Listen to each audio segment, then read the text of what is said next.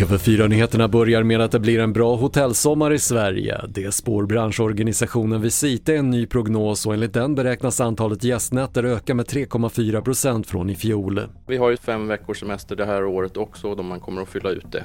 Dessutom så hjälps det här då av, av valutaeffekter och en del andra effekter. Så att eh, i stort sett positivt, eh, sen blir det nog tuffare till hösten. Det sa Thomas Jakobsson på Visita. Parallellt med turerna kring det svenska NATO-medlemskapet kräver nu Ukrainas president Volodymyr Zelensky ett tydligt besked om ett ukrainskt medlemskap.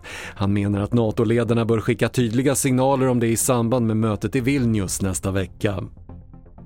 Och villapriserna steg under juni medan lägenhetspriserna höll sig stilla och det råder sommarlugn på bostadsmarknaden med få försäljningar enligt nya siffror från Svensk Mäklarstatistik.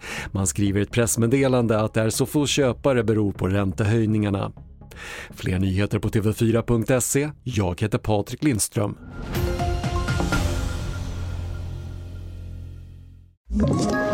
Ett poddtips från Podplay. I fallen jag aldrig glömmer djupdyker Hasse Aro i arbetet bakom några av Sveriges mest uppseendeväckande brottsutredningar. Går vi in med hemlig telefonavlyssning och, och då upplever vi att vi får en total förändring av hans beteende. Vad är det som händer nu? Vem är det som läcker? Och så säger han att jag är kriminell, jag har varit kriminell i hela mitt liv men att mörda ett barn, där går min gräns.